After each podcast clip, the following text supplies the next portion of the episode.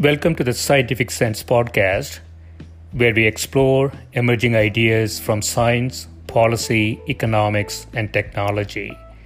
My name is Gil Eapen. We talk with world's leading academics and experts about their recent research or general areas of topical interest. Scientific Sense is an unstructured conversation with no agenda or preparation. We cover a wide variety of domains where new discoveries are made and new technologies are developed on a daily basis. We are most interested in how new ideas affect society and help educate the world how to pursue a rewarding and enjoyable life rooted in science, logic, and information. We seek knowledge without boundaries or constraints and provide unedited content of conversations with researchers and leaders who love what they do.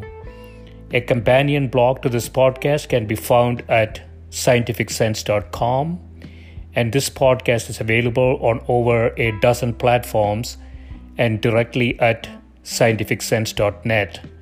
If you have suggestions for topics, guests, and other ideas, please send them to info at scientificsense.com and I can be reached at gil at eapen.info.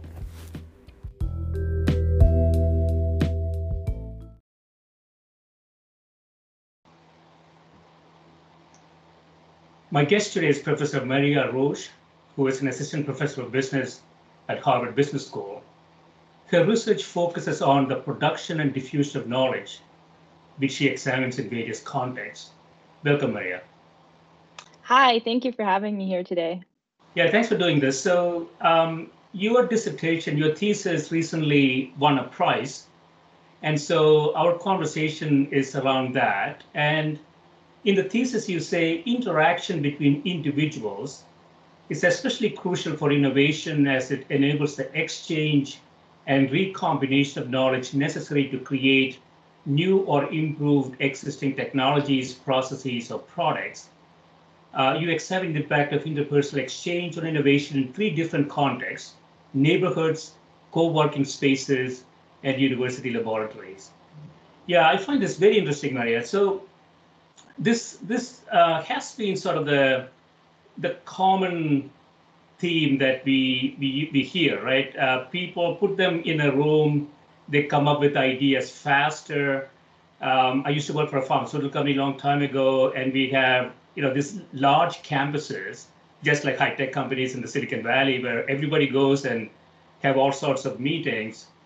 Um, I'm a little skeptical actually uh, if putting people together uh, increases innovation rate. And in the context of now COVID, uh, this is a uh, really interesting question, right? So um, before we um, before we get into the details, uh, I guess uh, we can go through the three. Uh, you have three different chapters. So you start with the neighborhood. Um, this is really interesting. So th- these are talking about the design of neighborhoods. It has implications for city planning, perhaps in the future. So, so what do you what do you find here, and what's the data that you're using? Yeah, so first of all, I love the skepticism, and we'll get more to that and how that's a very good thing, especially in this topic. Um, so, but speaking of my first chapter, there I was looking at street infrastructure. So usually we think about how do we bring people together, et cetera, more in terms of like in the office space, or are there other ways that we can bring and combine people together? And I was like, hey, how about these streets? How about how people can move around in the city? And this was partially motivated for from when I moved to the US from Europe, where I was used to running around everywhere and bumping into people. And then suddenly it was like, oh my gosh, they're only cars. So that motivated me to look into this a little deeper. And I took data on the whole US, um, used data on the street infrastructure on the block group level. So this is probably the smallest unit of analysis you can have for uh, geographic entities. And there I looked at especially the type of streets where both um, sidewalks, uh, bikes, and cars can move at the same time. So it's not highways. So I, I want to distinguish that um, as well. And it's not trails either, just like you know little pathways where only people can walk. And so, so I used that and matched it onto U.S. patent data uh, information which I located on the on this block group level, which is a little tough thing to do because it's hard to get all the addresses together and really get it nailed down to the precise location. Um, so that's what I did. And then I tried to see the relationship between having really dense neighborhoods where people can move around and bump into each other and patents in that area. And so I find, yes, sorry, go ahead. um, and so if I understand this correctly, Maria, so you you looked at um, uh, you looked at sort of streets, addresses, how they're laid out. You look at the addresses and then you look at the patent data and match where that patent actually originated or where the originator actually lived in those no so that's a very important distinction i look at where the company is so the patent assignee which is usually the company in this case uh, which is different from where people live but since there could be some kind of issue with oh is this just some kind of headquarter that i'm picking up? I also only focused on those um, those locations where i could determine that the inventors lived within the commuting zone. So that it was so it was kind it was feasible that these individuals lived close and it wasn't just some kind of hq in the middle of nowhere. And so that's that's how i decided where the location was. Yeah i mean it's interesting. So uh, i don't know a lot about this so if you look at the patent uh, information we have silicon valley firms who create a lot of patents you have pharmaceutical companies in the northeast who create a lot of patents um, there is definitely a sort of an industry um, concentration, right, in terms of patents.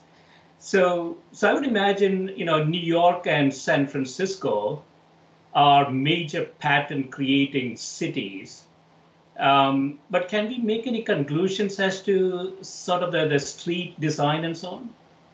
Well, first, speaking of the clusters, that is true. Um, there's also research so, showing that a big chunk of all the patents that are produced are produced in Silicon Valley and in New York and in certain metropolitan cities. Um, so that is true. But um, so what I did is I looked within cities as well. So I was controlling for the the commuting zone, which is a way to distinguish metropolitan areas. And so I found this variation within a city. So thinking about within San Francisco, within Boston, those neighborhoods that were very dense in terms of their street infrastructure and street networks, that's where we saw or where I saw the most patenting activity. Uh, so that's really important to keep in mind because, of course, the US is very, very different. The country, depending on where you are, you'll see very different activity in general. Hmm. I know that you did some sort of historical analysis of this, right? If you rewind time back, uh, it's actually a more um, maybe less noisy uh, information, right? So, so what do you what do we find when we go back in time? So what I did to go back in time was more uh, for the empirics. Is I looked at the housing age um, of the the buildings that are in neighborhoods because those those buildings or those neighborhoods that were built before the introduction of the car tended to have much more grid-like structures and this had a lot to do with uh, what the main mode of transportation was back then in cities, especially, which was the streetcar. And to get access to the streetcar, the the streets were built so that it was really easy to like just walk by other streets and to get to where the station was or where the main line was. Then came the car. Then came suburbs. Then came cul-de-sacs. and that kind of destroyed a lot of the typical grid-like structure we used to have. Um, and so that's what I use to kind of um, uh, predict what type of network or street network you find in a certain neighborhood. Um, and that's how I went back in time. I didn't really go back in time because it's incredibly difficult to find patent data with locations that go back, um, you know, past the 50s. So it's really, really tough. But there are some incredible scientists that are working on that, and kudos to them. So that's that's just incredible legwork. But yeah. Yeah, it's always a question of correlation uh, versus causation, right? So um, people who are, you know, uh, younger and let's say more innovative, perhaps they prefer locations that are a little bit more dense. Um, you know, they, they go out with their friends after work and so on. Uh, can we tease out whether it's just sort of correlation or there's some causative effects there? So I tried my best to make it more a causal story than a correlational one. Of course, there are always issues that I cannot control for completely. So I have to be very, um, you know, careful with with saying, oh, this is totally causal. Uh, I do suspect that there is a selection going on, bias going on in terms of what kind of firms actually locate in these areas. Because if you think about it, big firms that are usually the big producers of patents have these big R&D labs, it's really hard for them to locate in these small, dense, or more urban-like um, neighborhoods. So if anything, my bias is probably going in the other direction because these other bigger places, um, there's a, a, type of negative selection almost into into dense neighborhoods going right. on. Yeah. yeah. So, so based on what you have found in the data, um, what would you suggest sort of the modern city design? I, I, think this is a lot of people are now thinking about this, right, with COVID. Um, at the early part of COVID cycle, there were a lot of movement away from the cities. Uh, real estate prices came down. People wanted to go out to the suburbs and buy buy houses with a lot of space. Uh, the the trend appears to be reversing now. Uh, so the movement back into the cities. So so so what what do you think will happen? Uh, let me ask you two questions. Um, are there implications for city design in general? And in the sort of the COVID exposed COVID shock, uh, what do you think is going to happen? Okay, so uh, again, this is going to be more speculative than because we don't know what's going to happen. Um, so my one biggest suggestion is do not divide neighborhoods. Um, and I'm saying this because we saw this in New York um, when the um, highways were introduced. A lot of old neighborhoods were divided by a highway. And this created extreme segregation between people that lived in these cities and they're almost different cultures now. They're almost completely different environments. And if we really want to be able to get people from different communities to speak to each other, and I'm also thinking from a diversity standpoint, we have to be able to make connections. And connections can be very literally bridges, like actual bridges, making sure that people can actually meet each other, run into each other, and that it's not so tough to, to see other humans and other and interact. And again, kind of lazy, so we're probably not going to walk very far. So making sure that these spaces, that there's many of these spaces where people can actually just sit down, interact. One of my findings was suggesting that bars are important too. Um, and so these kind of things that from city planning that you have these in place are extremely important and will be um, going forward. And speaking to your point of like the reversion of first going out, now coming back in. So I do think first of all, we're social social beings, so we do like to hang out with each other. That's the one thing. The other thing is, um, it depends again what type of work you do, um, and also as a firm, what type of work you're engaged with or what your business is. Um, then you'll need to be more together than apart. Um, so let me explain what I mean with that. So say you're in a creative industry and it's important for you to come up with new, different ideas. Then you really want to encourage people to come together that are from different areas. So you want to bridge these things. And the easiest way to do that is put them in a room. they can't run away. They have to talk to each other. So that way they will kind of, you know, engage with each other. And that way it's much easier to transfer complex ideas. Now, if you're more concentrated on execution and you need like quiet time, where you don't want to be interrupted, think of these open office spaces where there's always someone running by who wants to talk to you or you know joe wants to grab a coffee all the time and you can't don't have that space to concentrate um, then again maybe it's better if you are more separated. And maybe it's okay to work remotely in that case. But i do think it, it really depends on what you do and what your goals are. Yeah yeah that makes a lot of sense. I just want to touch on the highway point. So um, we, we, we have done this to cities, and some of the cities now are in the process of removing highways. Uh, I, I, believe Hartford in Connecticut, for example, uh, is doing that. Uh, ironically, I think developing countries are creating highways and dividing cities. Um, so they, they have a lot of information now. They can just look to developed countries and what that has done um, in the cities. So this is sort of a global global problem, right? Um, if, if there is you know sufficiently robust data from a policy perspective, this could uh, this could be useful for a lot of countries, I would imagine. Yeah, that's a fantastic point. Um, so I do think one reason why um, more developed countries may revert to building highways overground is because it is a lot cheaper, right, than building tunnels underground. And these these infra- infrastructure um, projects are really, really expensive and cost intensive. So that could be one reason why it's a little more difficult to do that, even though they have the information.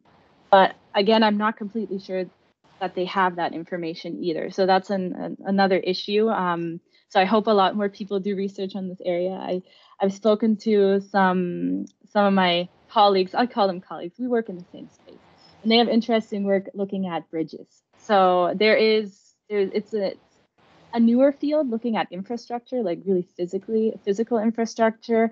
But I think it will have a big impact, um, in especially in developing countries, as you said. Yeah, and uh, what do you think about public transportation? So, you know, with the with the environmental issues that we have, there is a more of a push toward more and more public transportation. Uh, my sense is that I take Amtrak quite a bit between Boston and New York. Uh, my sense is that our trains, for example, are not really designed. I, I sit in the cafe car typically uh, so that I can talk to somebody. Uh, but most of these uh, trains are designed in such a way that it is sort of uh, minimizing any sort of contact uh, between people, right? So there are some implications for design uh, of public transportation vehicles, perhaps. Yeah, so there is a big difference again between the US and Europe. so just speaking from my own experience, I grew up in Germany. And the the carts there, especially in Munich, um, the subway system, that's the one I know best.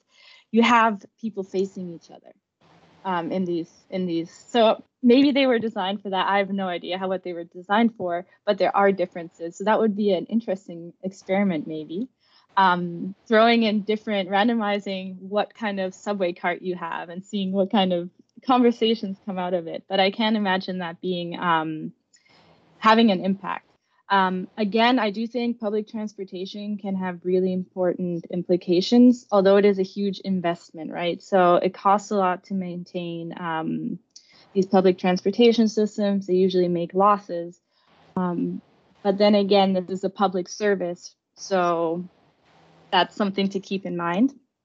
Uh, my colleague actually has some really interesting research looking at commute time and how that negatively impacts innovation. But the way they restricted it was they were only looking at those that drive in a car, right? And if you're in a car, carpooling, maybe, but rarely people actually carpool to work. And so they're usually by themselves in the car. And so they don't have the space to interact. And I was talking to him these other uh, the other day. I'm like, we should do this and restrict it to only those that take the train or commute with someone else and see how that impacts innovation. And my hunch is that it will it will have a positive um, impact.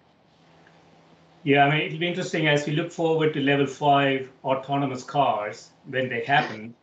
Um, you can have different, you know, sort of car designs, right? So you don't necessarily need somebody driving it.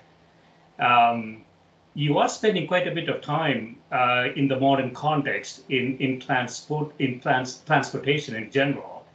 So that time is sort of wasted um, in many ways, right? So if you can have a conversation, if you can have just sort of random conversations, perhaps that might have some impact on innovation. Yeah, no, we'll see how that goes. Um, maybe they'll make it open to have multiple people that you're randomly assigned to. I love having random assignments, experiments, right? Make it really nice to tell a causal story. Um, but maybe they can do something like that. Then again, what's the difference between a train and having that kind of car? Um, so similar, yeah. Uh, when you look at innovation, though, um, did you make any sort of distinction uh, between levels of innovation? What I mean is, um, suppose I just, you know, at a very arbitrary high level say there is incremental innovation and breakthrough innovation, let's say.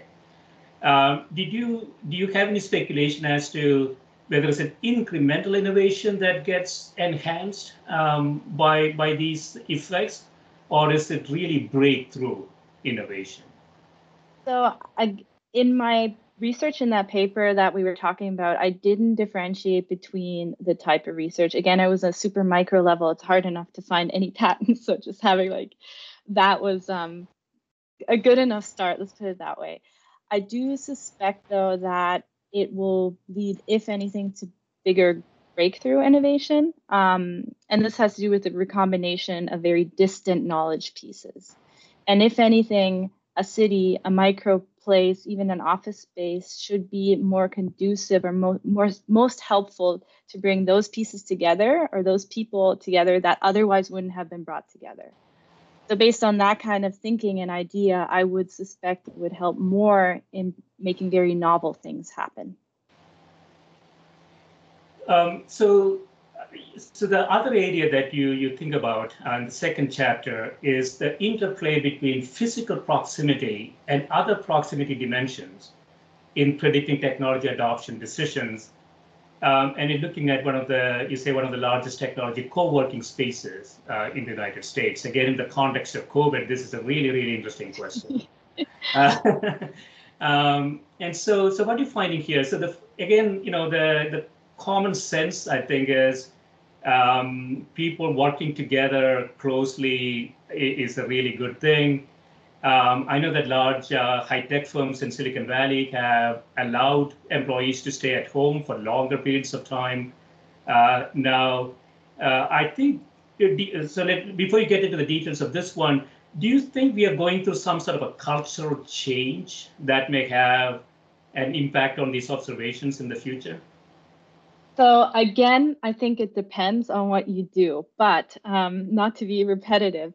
There's actually a new piece that came out. I think it was in Nature Behavior, um, just a couple days ago, that was looking at Microsoft and was looking at how remote work had impacted Microsoft's productivity and um, creativity, so to speak. And they found that being remote had a big negative impact. But at the same time, they created a survey where they were asking um, their employees how they felt about it, if they felt that they were disconnected, things along those lines. And it was actually very positive. They felt more connected than ever. They felt like they were more productive than ever, um, but it didn't show, right? So what they were finding was different from what the perception was of the employees. And so I think it's going to be a very it may actually lead into a bit of a fight of convincing employees that indeed coming back may be, especially if you're working in this creative space, may be very important. Um, and what they found there, which is another very important thing, um, I think, and I find that in my paper too, is that it was especially um, it hit those hardest that were across different business u- units. So people and teams that usually interact with each other that kind of productivity, creativity, you know, you can keep it up. But bringing people from very different areas together, that's what suffered the most. Yeah, so so it, it depends very much on what you do, as you say, and even how the company is organized, um, their product line. So there's so many different factors. So so going to this co-working spaces. Uh, so I, I, guess the experiment here is about sort of a startup uh, ecosystem, right? Yes, yes. So, so what do you find here? So here, the again, the nice feature was that the startups were randomly assigned to their rooms. So it meant that I didn't, or we didn't have to, because this is co-authored work, um, we didn't have to deal with, oh, they chose to locate beside someone, which is great to start off with. And here, what we find is that um, you startups learn from their neighbors but only if these neighbors are very, very close. And when I say very, very close, I mean 20 meters. And if you are further down the hall than that, you could, you may as well be in a different floor. And this is crazy if you think about it, because if we're thinking about all of these, uh, the research working on clusters and cities, and then we're moving into a co working place, one floor, and we find it's only really between basically your neighbor um, that you're learning that's that's pretty um, that's very very micro so if we think about that and when i talk about learn from their neighbors the way we measured that was we were looking at technology adoption and so we used a website called BuiltWith um, that shows you the tech stack of, of websites and we have the exact timestamp so we could see when a startup adopted a technology that the other startup had already been using. So this is a great way. It's a different way of measuring. It's not patents, but um, it was a it's a it's a unique and newer way of measuring um, learning from from from others. Yeah. Yeah, that's really interesting. So they have to be really close together, you say, uh, for it to work uh, from a physical yeah. proximity perspective. It, it uh, brings back some memories, uh, Marie. I was at Hewlett Packard Company in the in the 90s, and HP, I would say, was very innovative in terms of uh, how it thought about organization and innovation. So we used to have one factory floor with no cubes. Um, everybody sort of sat together in a very, very large factory floor. And we could just, you know, stick our neck up uh, and, shout across the across the entire uh, place, uh, you know, to go get somebody. Um, and then I think, you know, we moved into this very office-based, cube-based, closed areas uh, or workplaces, which seems to have a negative effect on on technology adoption productivity, I think, right? Yeah, I mean, um, I don't know the exact setup of your space, so it's hard to say. Um, I can apply to these startups, so they they're side by side, and they have um, glass windows, so they can actually see who's in. So that may also, but they have their private space to execute. They're they're all individual startups, so that may also be important because if you think about the open space design, although it has benefits, you can throw stuff, you can throw balls, and it will hit someone on the head. No, I'm just joking here, but um, if you do, you'll get interrupted more. So if you you still have to do your work and execute, so that that's why open, super open, may also be a little tough um, in that sense because you don't have the time to actually execute stuff. Yeah.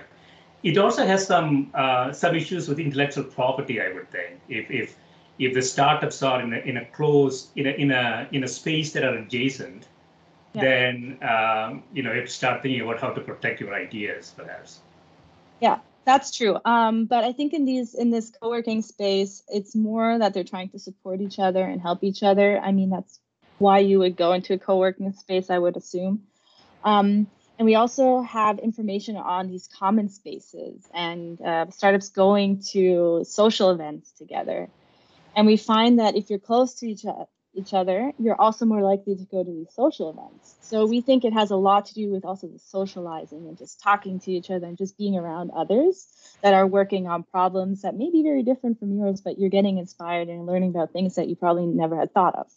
Um, and then also these common spaces, these kitchens, these are extremely important because they really they, they have the cap- capability of extending the reach of this prox this super super close proximity effect we're finding. Um, which if you think about like virtual spaces or even if you can't seat everyone next to each other there's still a way to get people to engage with each other. Say if you put a coffee machine there or the famous water cooler effect you have people run into each other or what they did at Apple, where the bathrooms are all in the back, so everyone has to pass through all or pass by all the offices to actually go to the bathroom. Those are things that you can really, as a as a as a company firm or designer, kind of think of when you're creating these spaces. And there's this really nice quote I found when I was looking in architecture books to, to learn about this stuff. It was like they said the sp- space is the body language of the organization. Um, it, space design has its own grammar that can be tweaked to bolster desirable habits. And so I think if we really embrace that, um, there's so much we can learn and so much we can do. Yeah. Yeah, uh, uh, this is about technology adoption. So um, it's a little puzzling to me in the sense that uh, there is information everywhere now.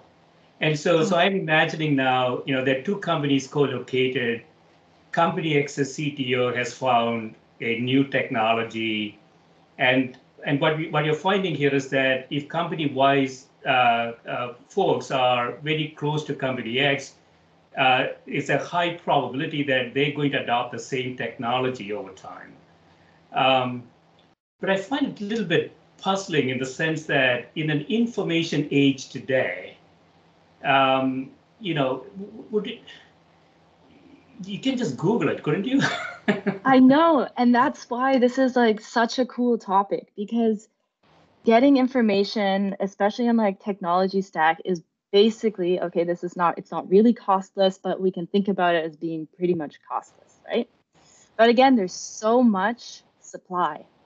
How do we go through all of these things that could do basically the same thing? So we need to figure out how they work with other technologies and how do we implement it? How do we integrate it into what we already have in our existing tech stack? And i think there if you speak to others that have used it you're reducing the time you need to actually implement something or integrate it. And you get very quick feedback in terms of what are things that work especially as, a startup.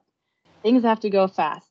You have to experiment. You have to make this thing work right? And so you're not going to try around for half a year figuring out which of these different technologies do the best job. You want to talk to your peers. What are you guys using? Okay, this seems to work. This seems to go pretty well. And you're not having problems down the road with integrating other technologies. So that's where it's really, really helpful to speak to others to get that really quick feedback. Um, and it's like Zoom versus in person. That's another thing. Even these tiny lags of a couple of seconds make a big difference in terms of how you're perceiving, how other people are talking, how they think about things. Are they happy about it or are they skeptical, as you were saying earlier? So I think that is where you really get the benefit from being close. Hmm. There's a bit of a downside also there, Maria. I wonder. So if if company X adopted technology one, uh, there's sort of a co-location bias. So it's, it's a bit like a virus. Now, technology one is going to spread across the, the co-location spaces because of this effect.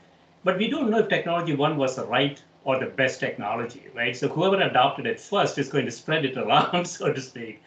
Uh, isn't that uh, potentially a downside? True, it could be um, that we're just spreading something that's really bad. And now everyone's doing it, and now everyone's going to fail because they adopted the wrong thing. But as I was saying, it's a fast moving environment, right? So if it were wrong, and startups are experimenting along at the beginning, if it's the wrong thing, they're pretty quick to like disadopt and then adopt something new. That's the one thing. Um, the other thing we did is we also looked at what the relationship was between adopting and performance outcomes.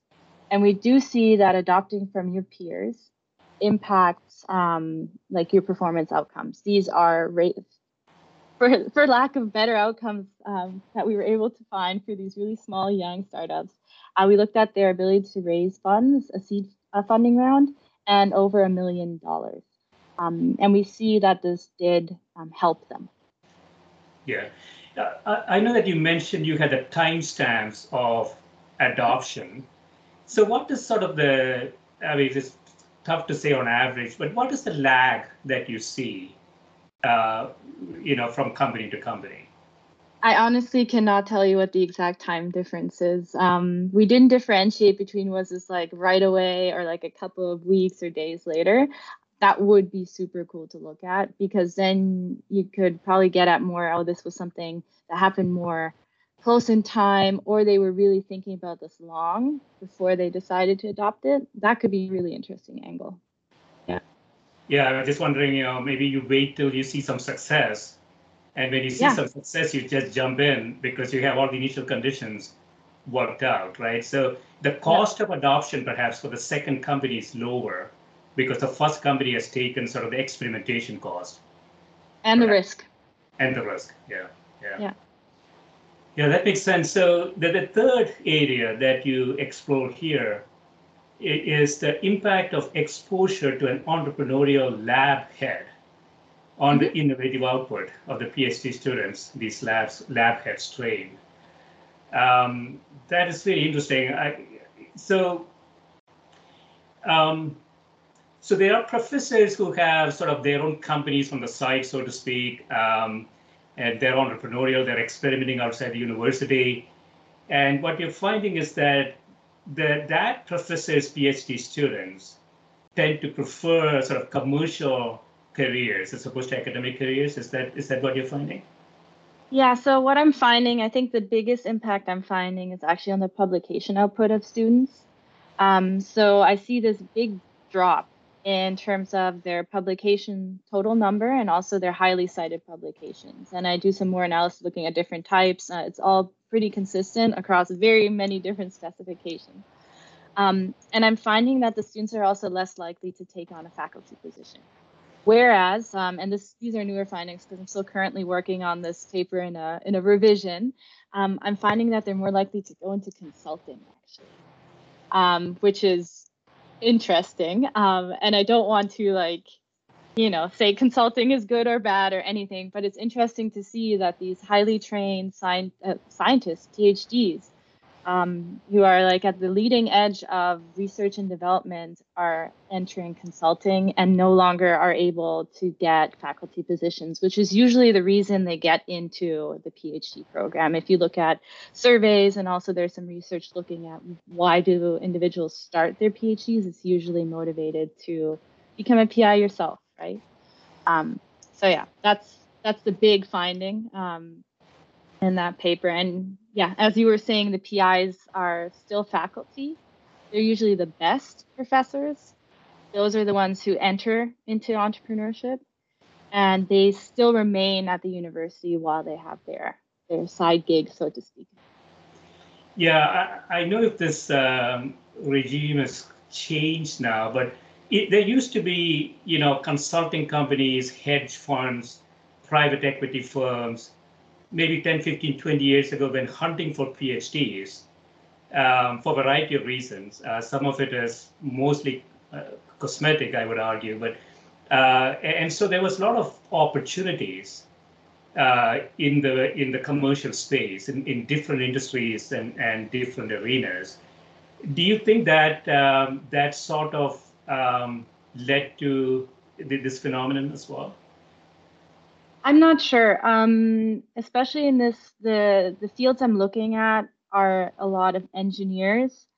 So going into industry or the private sector is definitely a career path that they want to pursue or it's like it's not a bad thing right it's great especially if you think about the oversupply of phds that want to go into academia so uh, thinking of that um, but the thing is they're not going into research and development labs, um, which is where you would think they would be for us from a policy perspective, probably put best to use. Um, and I also interviewed students.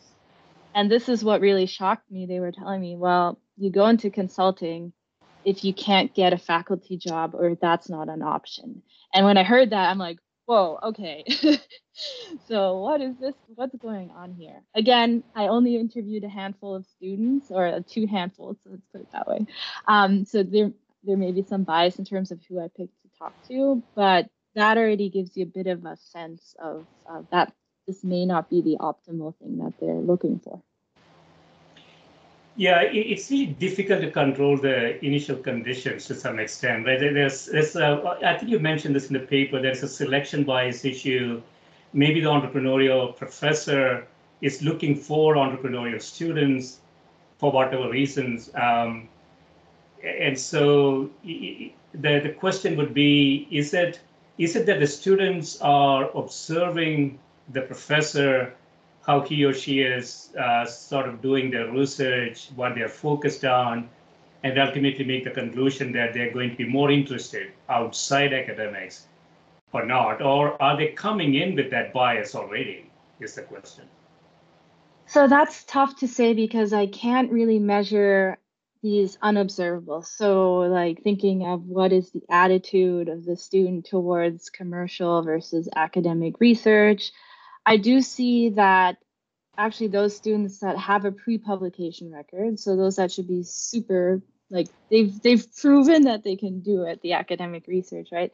That they're the more likely, uh, or it does predict matching with an entrepreneurial advisor. And it's also those students, um, so the public pre-publication record of, or pre pre-founding publication record, there you go, of the advisors also predicts that students match with these advisors. But this is before they start their company, right? And so, as I was telling you before, these advisors that become founders are usually the better professors. And students go for those advisors that have a track record, usually have funding. Funding is a big, big, big important thing. um, because only if you have funding can you can a student join the lab, right? And usually the projects these students do are linked to the grants that they get the professors. Um, so there's a lot at play here. As far as I can see on observables, so GRE scores, GPA scores, pre-publication records, their nationalities, all these things, there doesn't seem to be a change in terms of the type of students that are entering the lab. But again, I don't know if there's something about the commercial attitudes or things like that that are changing. I, I just can't see that. Yeah, I was also wondering, Maria, that um, so you, you looked at engineering students mm-hmm. and um, you know get out of undergraduate school, you you can get a you know sort of a quick and dirty master's, let's call it, in a year, year or year and a half, and then you go to industry. Um, but increasingly, we we may we may need more education, right? So if you look at the medical profession, for example, you go four years of MD, you got four years of residency, two years of fellowship. So you're, spending sort of 10 years in there uh, in that profession, whereas engineers, you know, year and a half, they head out to the industry. Perhaps uh, there, maybe there's a trend toward PhD being sort of uh, an entry ticket requirement for industry in the future. Do, do, you, do you see that happening? So I can't say if I see that happening. I do suspect it's happening. Um, also, if we think of signaling theory, uh, especially because back in the day, like decades ago almost, um, high school degree, having some sort of um, college degree was kind of already enough. If I think back to my parents, um, they were in Germany, very few people even had um, the the exam from high school that let you go into university. So if you had any degree, no matter what grade, as long as you passed, you were good. You got any job you wanted, right? But now you can see it's getting tougher and tougher to get into these undergrad programs, then getting a graduate degree, and then really, it's also to innovate, I think you need to be much more specialized to push the frontier forward. And there's some research also suggesting that it is becoming tougher to innovate because of the frontier. So we're getting narrower and more specialized. And to do that, it kind of entails that you need to have a more specialized degree, which means a more advanced degree. Um, the issue is then if everyone is really highly qualified, and what if there are no jobs for those super high qualified people, then we may have a problem. Um, but yeah. Yeah, so I mean, with artificial intelligence, uh, we are all worried about jobs going away or jobs going to higher and higher end, so to speak, right? And so, you know, in the future, perhaps if you don't have a PhD, I don't know this, I don't have one. Uh, if you don't have a PhD, it becomes really difficult uh, in the job market um, in the sense that many of the automatable tasks and automatable jobs, and I, I argue, I used to be an engineer, I argue that many of the engineering stuff is, is highly automatable. Uh, they are driven by you know rules and heuristics. We can create expert systems to make engineering designs. So it doesn't require that many people in the future. And so, as you say, um, what you need to bring to the table perhaps is that deep, very deep and specialized knowledge. The downside, obviously, is that you you um, you dive deep, and then you find that well, that is not that useful, and then you don't have any options, right? Yeah, it's tough, especially when you speak to PhDs who spent years of their life doing research, and then they're like, what for? This is so deep. Who's ever going to need this? But this is a whole different conversation. And what I want to say is what's really important are complements. So, um, especially as we automate, um, so some things we can automate, which I mean, personally, I'm happy I have machine learning and I have Python code to crawl my websites when I need it and I don't have to go manually. But that frees up time for me to do the things I'm good at. Um, and so I can do more of that. And um, it's not about it substituting away. I think how we have to think is more about how can we complement what kind of jobs where where are we as humans where do we have the competitive advantage where do we still we, where do we not still where do we really need human um, um you know comprehension being able to judge things because we also know that ai has a lot of biases right? Because it's training on existing things. And especially if we want to promote more diversity, um, that's not really gonna that may not do the trick right? So we still need humans to to be there to fix things and um but maybe our jobs will shift a little bit. I don't know if it's only going to be super specialized highly you know only phds will have a chance i don't think so i don't hope so um i just think that what we do is going to change and how we do it but not necessarily everyone needs a phd um, yeah. So, so in conclusion, Maria, um, let me ask you sort of overarching question. So we talked about neighborhoods, we talked about designs of neighborhoods, transportation systems, and so on. Um, we talked about uh, technology adoption because of proximity, whether it's physical or social proximity. And then we talked about uh, education, um, how advanced degree holders uh, get, let's call it biased by their entrepreneurial professors to head out to the industry. So we put all these three things together from a policy perspective. What are the things that you would say that we should, you know, really think about? Um, whether it's education, whether it's funding, uh, whether city design, you know, startups. What are the what are the policy implications uh, from your from your thesis?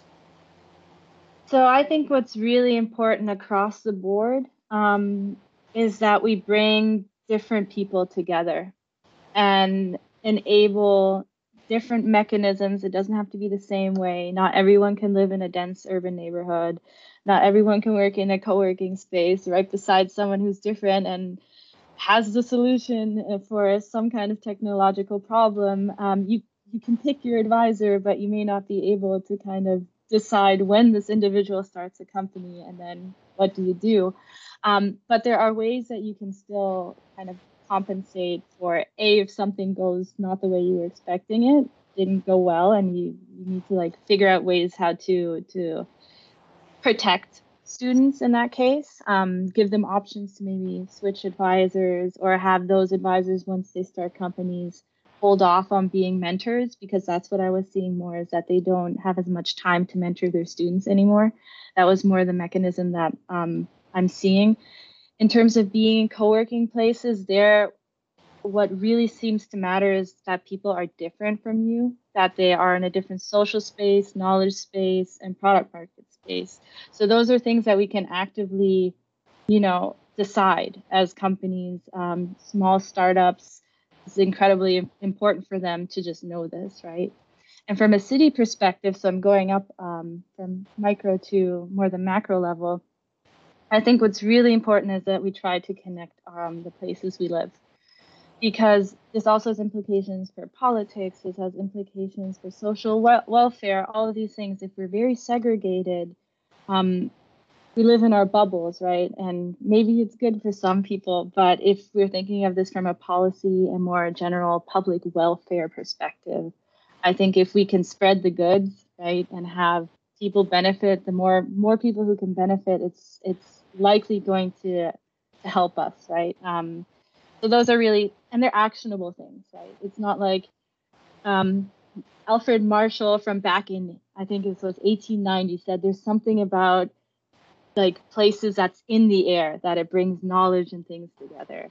But there we can take these in the air pieces and actually put them into you know on the ground on the streets in like a physical place into who's your mentor who's your advisor. So these are are things that we can actually do something about. So yeah yeah so diversity is uh, is highly valuable integration is highly va- valuable from a from a macro perspective um, the one thing I wonder though is that do you anticipate any sort of generational differences as we go forward?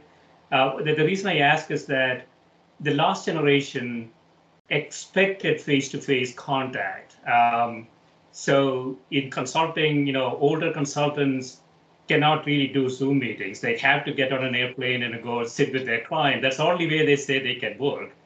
But I don't see that in younger younger consultants. And so, so do you see there's some sort of a generational gap uh, creeping into this process?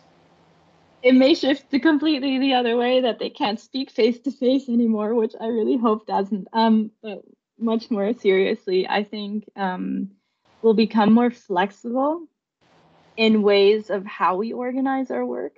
It doesn't mean there's going to be one wins over the other. I think that we're going to have also more hybrid um, approaches. But again, as I said earlier, I think hybrid is not always the best for everything. So if you're doing super creative stuff, I hope that we don't get rid of face to face and we can convince people that it is indeed important that we're together. Um, but that there may be a possibility to do this a couple days a week. Um, so things like that. So there may be a generational gap in sense of the flexibility in, in how we organize work. That that I think will probably happen. Yeah, I, I know that you haven't uh, uh, thought about this, but how about the government space? I'm thinking military and things like that. That also requires a lot of innovation. I'm thinking NIH, uh, NASA, places like that. Um, are there more? I know that NASA, for instance, is pushing research out uh, to private companies uh, more and more. Um, do, do you see some some effects there um, from from so, this? I can speculate again based on the existing literature, and here I think it could be dangerous. Um, and the reason being that if you outsource everything, you're losing your capability of absorbing knowledge. So um, there's this concept of absorptive capacity um, in, in the field of innovation research, where it's really that you have to invest in your own capabilities of R&D, of doing research, of understanding this, because otherwise, if you are faced with a really cool idea or technology or solution, if you don't have that existing stock of knowledge, how are you going to, first of all, identify it? And second of all, what we we've been talking about a lot today is really integrated. How are you going to make use of something that's really amazing if all you've done is outsource to, um, to others? And there's this trend also that a lot of um, corporations are buying smaller startups that have a new technology that is great and that has also almost become a way of you know the goal of a startup is to exit via via acquisition you know you're not even trying to make it big you're trying to be sold um, so there could be some implications going forward. If that's how corporations innovate, they may lose their ability to innovate um, by doing that. Yeah, excellent. Yeah, this has been great, Maria. Thanks so much for spending time with me. No, thank you for these cool questions and thank you for being skeptical. It's very important. We should always all try to be so. Thank, thank you.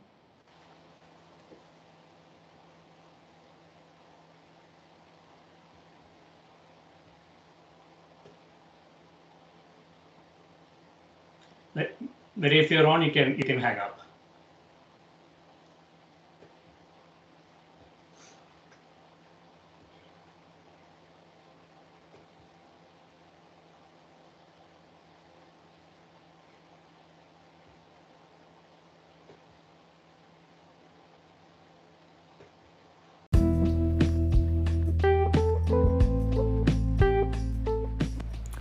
This is a Scientific Sense podcast providing unscripted conversations with leading academics and researchers on a variety of topics.